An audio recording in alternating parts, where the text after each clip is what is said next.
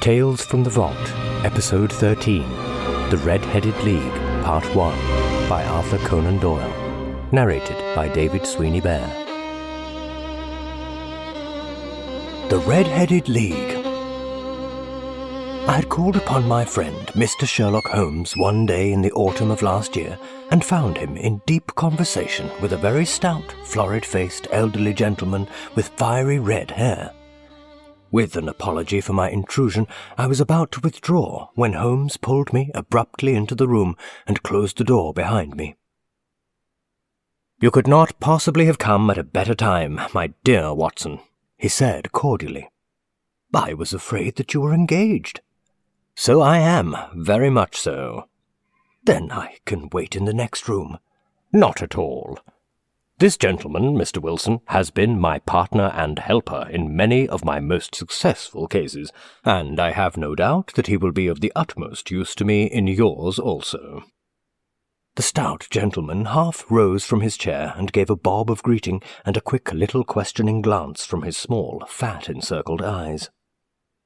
Try the settee, said Holmes, relapsing into his armchair and putting his fingertips together, as was his custom when in judicial moods. I know, my dear Watson, that you share my love of all that is bizarre and outside the conventions and humdrum routine of everyday life. You have shown your relish for it by the enthusiasm which has prompted you to chronicle, and, if you will excuse my saying so, somewhat to embellish so many of my own little adventures. Your cases have indeed been of the greatest interest to me, I observed. You will remember that I remarked the other day, just before we went into the very simple problem presented by Miss Mary Sutherland, that for strange effects and extraordinary combinations we must go to life itself, which is always far more daring than any effort of the imagination. A proposition which I took the liberty of doubting. You did, Doctor, but none the less you must come round to my view, for otherwise I shall keep on piling fact upon fact on you until your reason breaks down under them and acknowledges me to be right. Now, Mr. Jabez Wilson here has been good enough to call upon me this morning, and to begin a narrative which promises to be one of the most singular which I have listened to for some time. You have heard me remark that the strangest and most unique things are very often connected not with the larger but with the smaller crimes, and occasionally, indeed, there is room for doubt whether any positive crime has been committed. As far as I have heard, it is impossible for me to say whether the present case is an instance of crime or not, but the course of events is certainly among the most singular that I have ever listened to. Perhaps, Mr. Wilson, you would have the great kindness to recommence your narrative. I ask you not merely because my friend, Dr. Watson, has not heard the opening part, but also because the peculiar nature of the story makes me anxious to have every possible detail from your lips. As a rule, when I have heard some slight indication of the course of events, I am able to guide myself by the thousands of other similar cases which occur to my memory. In the present instance, I am forced to admit that the facts are, to the very best of my belief, unique. The portly client puffed out his chest with an appearance of some little pride, and pulled a dirty and wrinkled newspaper from the inside pocket of his greatcoat. As he glanced down the advertising column with his head thrust forward and the paper flattened out upon his knee, I took a good look at the man and endeavoured, after the fashion of my companion, to read the indications which might be presented by his dress or appearance. I did not gain very much, however, by my inspection. Our visitor bore every mark of being an average, commonplace British tradesman, obese, pompous, and slow. He wore rather baggy grey shepherd's check trousers, a not over-clean black frock coat, unbuttoned in the front, and a drab waistcoat with a heavy brassy Albert chain, and a square pierced bit of metal dangling down as an ornament. A frayed top hat and a faded brown overcoat with a wrinkled velvet collar lay upon a chair beside him. Altogether, look as I would, there was nothing remarkable about the man, save his blazing red head and the expression of extreme chagrin and discontent upon his features. Sherlock Holmes's quick eye took in my occupation, and he shook his head with a smile as he noticed my questioning glances. Beyond the obvious facts that he has at some time done manual labour, that he takes snuff, that he is a Freemason, and that he has been in China, and that he has done a considerable amount of writing lately, I can deduce nothing else. Mr. Jabez Wilson started up in his chair, with his forefinger upon the paper, but with his eyes upon my companion. How, in the name of good fortune, did you know all that, Mr. Holmes? he asked, how did you know, for example, that I did manual labour? It's as true as gospel, for I began as a ship's carpenter. Your hands, my dear sir. Your right hand is quite a size larger than your left. You have worked with it, and the muscles are more developed. Well, the snuff, then, and the Freemasonry. I won't insult your intelligence by telling you how I read that, especially as, rather against the strict rules of your order, you use an arc and compass breastpin. Ah, of course, I forgot that. But the writing? What else can be indicated by that right cuff, so very shiny for five inches, and the left one with the smooth patch near the elbow where you rested upon the desk? Well, but China? The fish that you have tattooed immediately above your right wrist could only have been done in China. I have made a small study of tattoo marks, and have even contributed to the literature of the subject.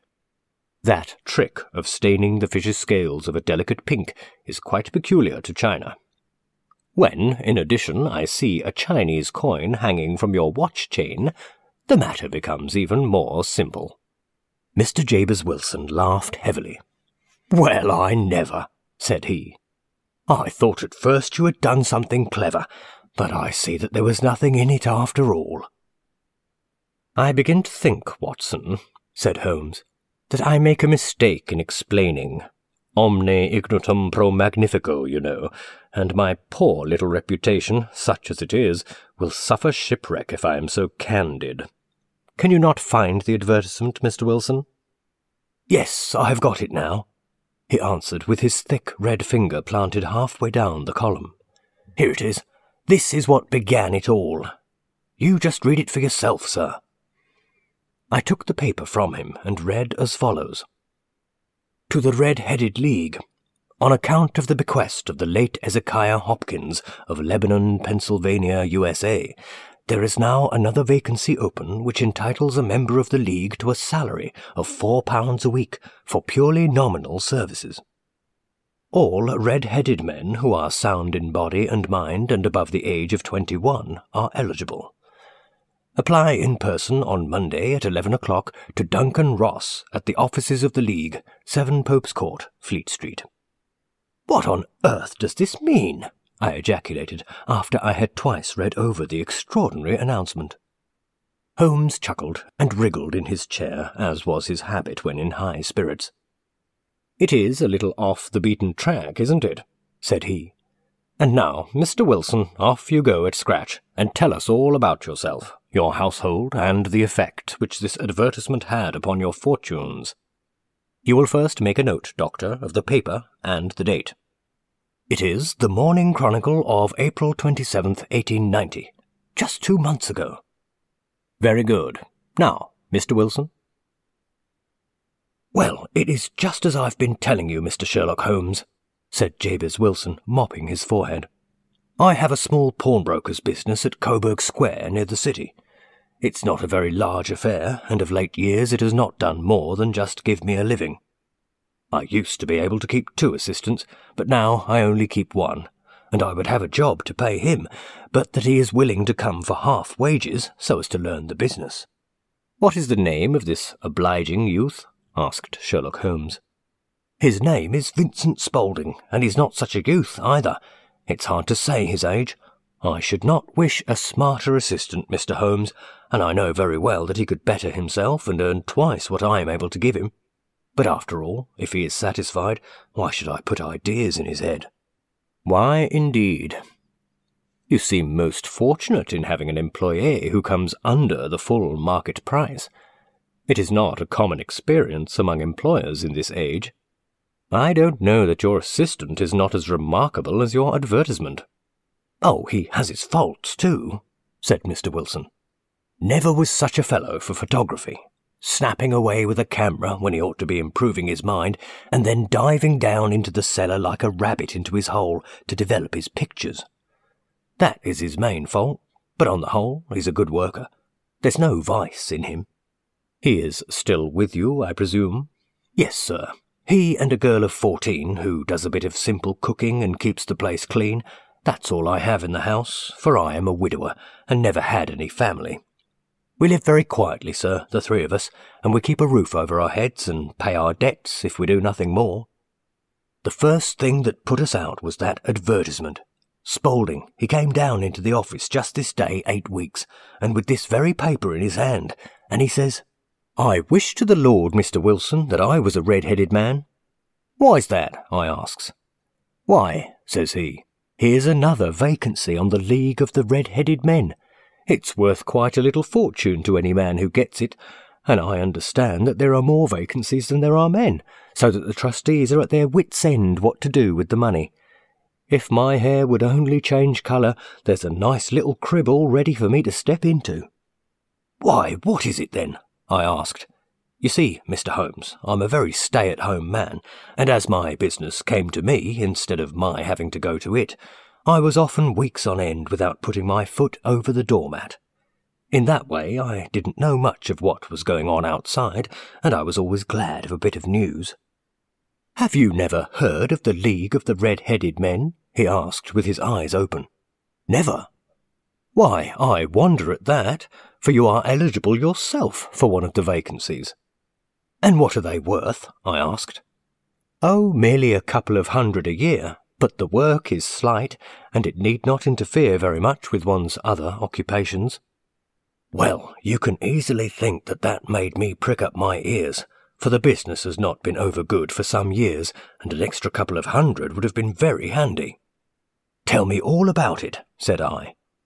Well, said he, showing me the advertisement, you can see for yourself that the League has a vacancy, and there is the address where you should apply for particulars.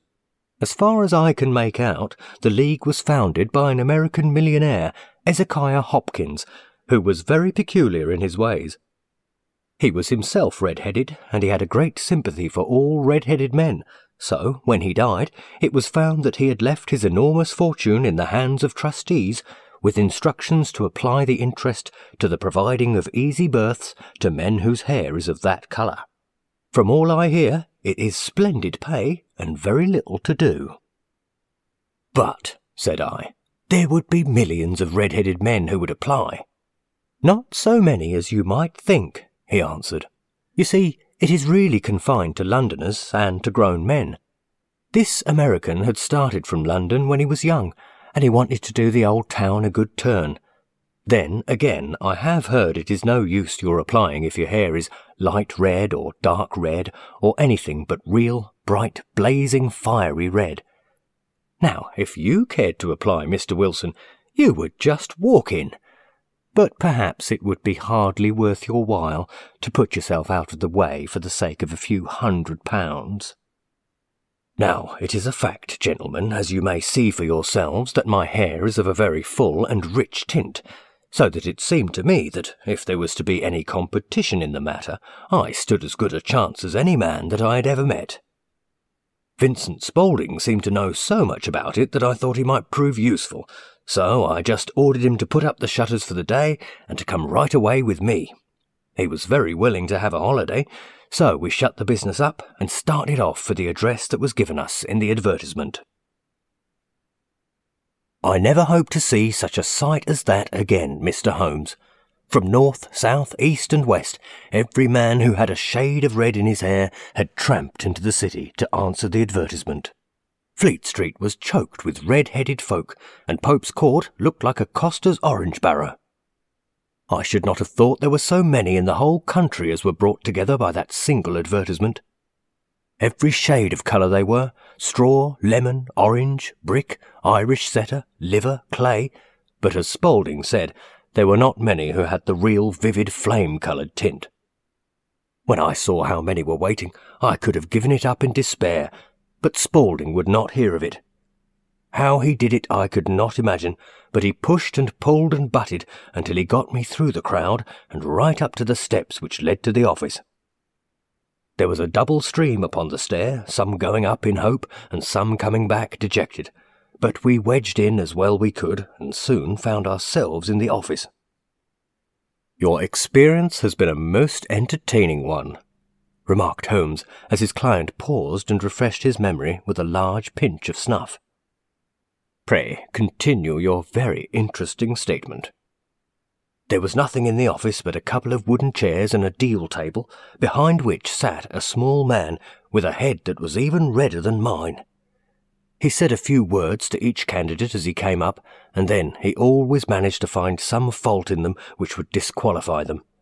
Getting a vacancy did not seem to be such a very easy matter after all. However, when our turn came, the little man was much more favourable to me than to any of the others, and he closed the door as we entered so that he might have a private word with us. This is Mr. Jabez Wilson, said my assistant, and he is willing to fill a vacancy in the League. And he is admirably suited for it, the other answered. He has every requirement. I cannot recall when I have seen anything so fine. He took a step backward, cocked his head on one side, and gazed at my hair until I felt quite bashful. Then he suddenly plunged forward, wrung my hand, and congratulated me warmly on my success. It would be injustice to hesitate, said he. You will, however, I am sure, excuse me for taking an obvious precaution. With that, he seized my hair in both his hands and pulled until I yelled with the pain. There is water in your eyes, said he, and he released me. I perceive that all is as it should be, but we have to be careful, for we have twice been deceived by wigs and once by paint. I could tell you tales of cobbler's wax which would disgust you with human nature. He stepped over to the window and shouted through it at the top of his voice that the vacancy was filled. A groan of disappointment came up from below, and the folk all trooped away in different directions until there was not a red head to be seen except my own and that of the manager.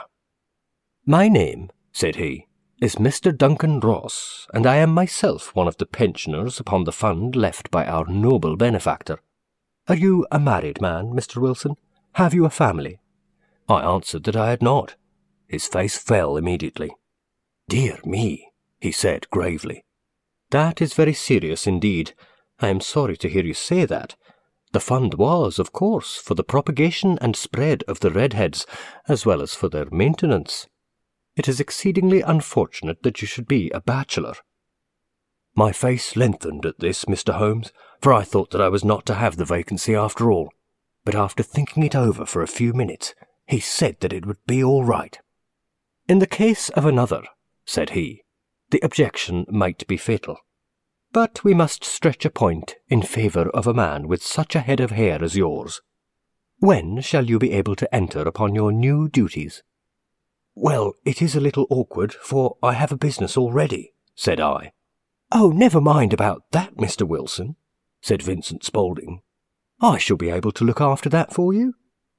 What would be the hours? I asked. Ten to two. Now, a pawnbroker's business is mostly done of an evening, Mr. Holmes, especially Thursday and Friday evenings, which is just before payday, so it would suit me very well to earn a little in the mornings. Besides, I knew that my assistant was a good man, and that he would see to anything that turned up. That would suit me very well, said I. And the pay? It's four pounds a week. And the work? Is purely nominal. What do you call purely nominal? Well, you have to be in the office, or at least in the building, the whole time. If you leave, you forfeit your whole position forever. The will is very clear upon that point. You don't comply with the conditions if you budge from the office during that time. It's only four hours a day, and I should not think of leaving, said I. No excuse will avail, said Mr. Duncan Ross. Neither sickness, nor business, nor anything else. There you must stay, or you lose your billet. And the work is to copy out the Encyclopaedia Britannica. There is the first volume of it in that press, you must find your own ink, pens, and blotting paper, but we provide this table and chair. Will you be ready tomorrow? Certainly, I answered. Then goodbye, Mr. Jabez Wilson, and let me congratulate you once more on the important position which you have been fortunate enough to gain. He bowed me out of the room, and I went home with my assistant, hardly knowing what to say or do. I was so pleased at my own good fortune. Well, I thought over the matter all day, and by evening I was in low spirits again for I had quite persuaded myself that the whole affair might be some great hoax or fraud, though what its object might be I could not imagine. It seemed altogether past belief that anyone could make such a will, or that they would pay such a sum for doing anything so simple as copying out the Encyclopaedia Britannica. Vincent Spaulding did what he could to cheer me up, but by bedtime I had reasoned myself out of the whole thing. However, in the morning I determined to have a look at it anyhow, so I bought a penny bottle of ink, and with a quill pen and seven sheets of foolscap paper, I started off for Pope's Court. Well, to my surprise and delight, everything was as right as possible. The table was set out ready for me, and Mr. Duncan Ross was there to see that I got fairly to work. He started me off upon the letter A, and then he left me, but he would drop in from time to time to see that all was right with me. At two o'clock he bade me good day, complimented me upon the amount that I had written, and locked the door to the office after me. This went on day after day, Mr. Holmes, and on Saturday the manager came in and planked down four gold sovereigns for my week's work. It was the same next week, and the same the week after. Every morning I was there at ten, and every afternoon I left at two. By degrees, Mr. Duncan Ross took to coming in only once of a morning, and then after a time he did not come in at all. Still, of course, I never dared to leave the room for an instant, for I was not sure when he might come, and the billet was such a good one and suited me so well that I could not risk the loss of it. Eight weeks passed away like this, and I had written about abbots and archery and armour and architecture and Attica and hoped with diligence that I might get to the B's before very long. It cost me something in foolscap, and I pretty nearly filled a shelf with my writings. And then, suddenly, the whole business came to an end. To an end? Yes, sir, and no later than this morning. I went to my work as usual at ten o'clock, but the door was shut and locked, and a little square of cardboard hammered onto the middle of the panel with a tack. Here it is, and you can read it for yourself. He held up a piece of white cardboard about the size of a sheet of notepaper. It read in this fashion The Red Headed League is dissolved. October 9th, 1890. Sherlock Holmes and I surveyed this curt announcement and the rueful face behind it until the comical side of the affair so completely overtopped every other consideration that we both burst out into a roar of laughter. I cannot see that there's anything very funny, cried our client, flushing up to the roots of his flaming hair. If you can do nothing better than laugh at me, I can go elsewhere. No, no, cried Holmes, shoving him back into the chair from which he had half risen. I really wouldn't miss your case for the world. It is most refreshingly unusual, but there is, if you will excuse my saying so, something just a little funny about it. Pray, what steps did you take when you found the card upon the door? I was staggered, sir. I did not know what to do.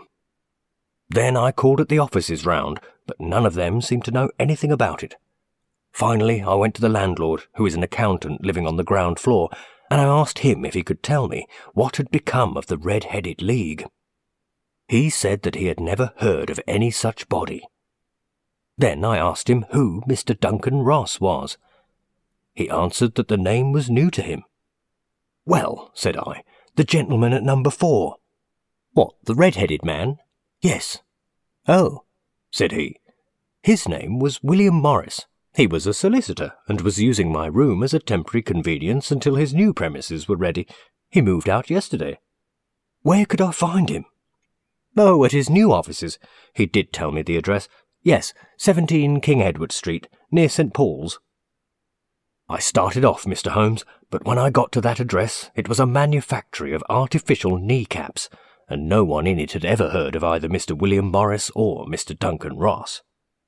And what did you do then? Asked Holmes. I went home to Saxe Coburg Square and I took the advice of my assistant. But he could not help me in any way. He could only say that if I waited I should hear by post. But that was not quite good enough, Mr. Holmes. I did not wish to lose such a good place without a struggle, so, as I had heard that you were good enough to give advice to poor folk who were in need of it, I came right away to you. And you did very wisely, said Holmes. Your case is an exceedingly remarkable one, and I shall be happy to look into it.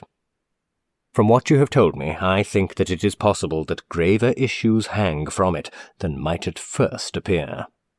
Grave enough, said Mr. Jabez Wilson. Why, I have lost four pound a week.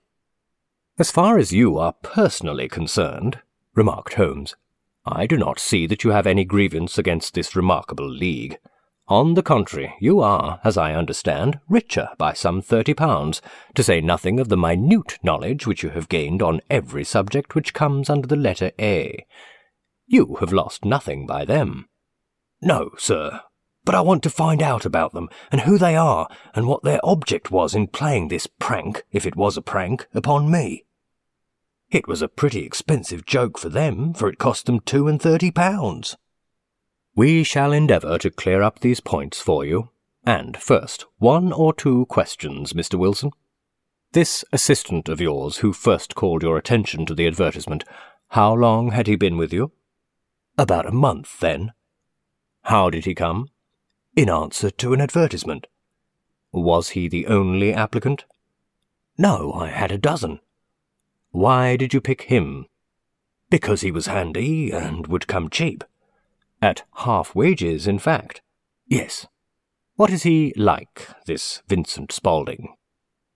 Small, stout built, very quick in his ways, no hair on his face, though he's not short of thirty, has a white splash of acid upon his forehead. Holmes sat up in his chair in considerable excitement. I thought as much, said he. Have you ever observed that his ears are pierced for earrings? Yes, sir. He told me that a gypsy had done it for him when he was a lad. Hmm, said Holmes, sinking back deep in thought.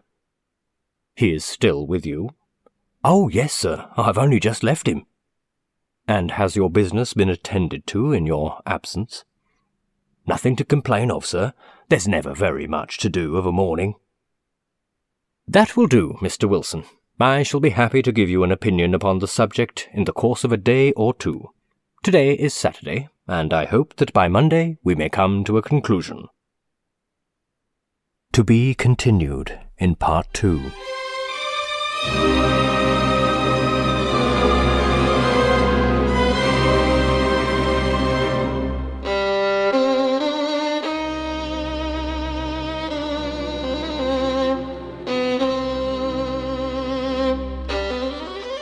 Thanks for listening. This was a DSB audio production, narrated and produced by David Sweeney Bear.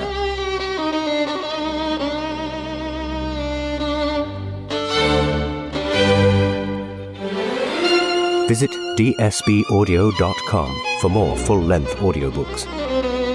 If you enjoyed this episode, leave me a comment and let me know what you thought. Be sure to subscribe to this podcast for future episodes and check out the DSB Audio channel on youtube.com. Until the next time, happy listening